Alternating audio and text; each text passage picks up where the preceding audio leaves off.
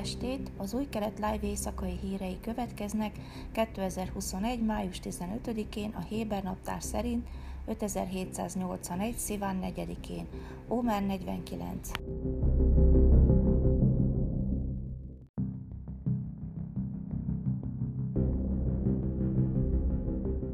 Péntek este folytatódtak az összecsapások Izraelben a rendőrség és az arab lakosság között.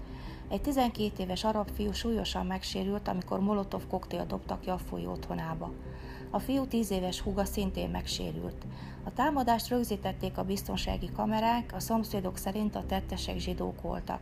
A rendőrség vizsgálja az incidens hátterét. Közben a 13-as csatorna tudósítóját Jafó megtámadták, kocsiját pedig megrongálták. Az arab és zsidó lakosú akkon arab lázadók felgyújtották a város színházát, melyet a két közösség tagjai közösen vezetnek. A szintén vegyes lakosú Lótban, ahol korábban a héten szükségállapotot hirdettek és éjszakai kiárási tilalmat rendeltek el, a rendőrség lelőtt és megsebesítette egy férfit, aki molotov koktélt próbált dobni egy önkormányzati épületre. A rendőrség illetékesei szombat reggel közölték, hogy a határőrség csapatai fegyvereket, molotov koktélokat és petárdákat találtak, és legalább 15 ember tartóztattak le a zavargásokban való részvétel gyanújával. Országszerte több arab városban került sor lázadásokra.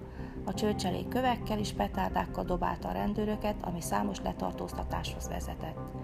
Az északi Kfar Kana közösségben a biztonsági erők letartóztatták az iszlám mozgalom egyik vezető tagját, akit erőszakra bújtogatással gyanúsítanak.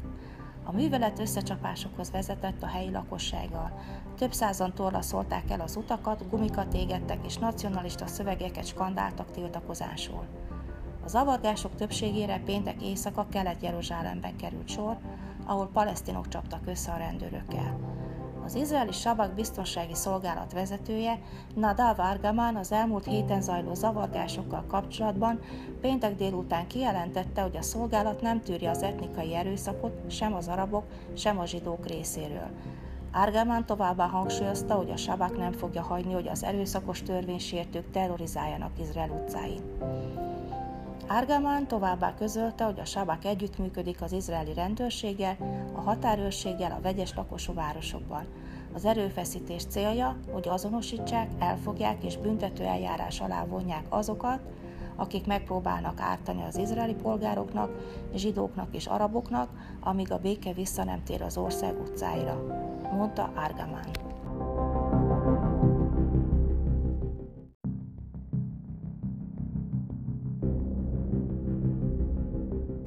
Az Ábrahám egyezmény nyomán az Egyesült Arab Emírségek az elmúlt hónapokban a gázai övezetet irányító Hamas terror szervezettel különféle potenciális infrastruktúrális projektekről tárgyal az ott lakók életének javítása érdekében, közölte a Globes híroldal.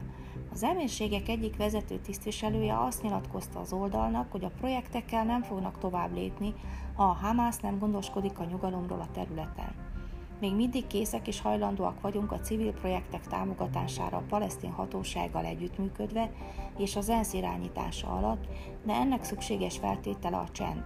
Ha a Hamász nem kötelezi el magát a teljes nyugalom mellett, akkor az övezet lakóit szenvedésre ítéli. Vezetőiknek meg kell érteniük, hogy politikájuk elsősorban a gázai népnek áll, mondta a meg nem nevezett tisztviselő.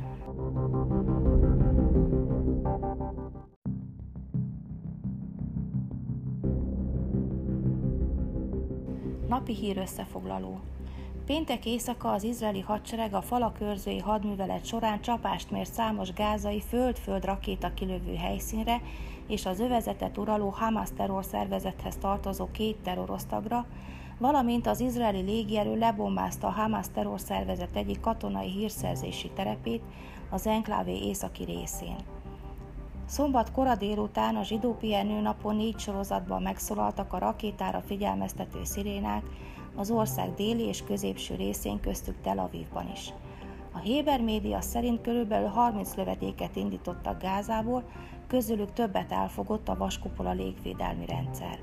A támadás sorozat következtében Tel Aviv peremvárosában, Ramat Gamban egy lövedék becsapódott, egy halálos áldozatot követelve. Az intenzív harcok közepette Izrael és a gázai övezet terrorszervezetei között péntek éjszaka három rakétát lőttek ki a zsidó állam területére Szíriából. Az izraeli védelmi erők szerint az egyik lövedék nem jutott át a határon, míg a másik kettő nyílt területen landolt a Golán fensíkon.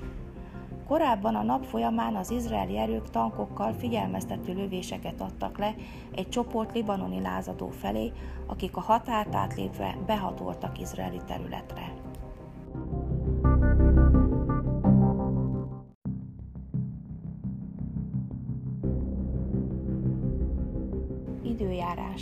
Vasárnap napos meleg idő várható. Jeruzsálemben 30, Eiláton 38, Hajfán 25, míg Ásdodban és Tel Avivban 27 fokra lehet számítani.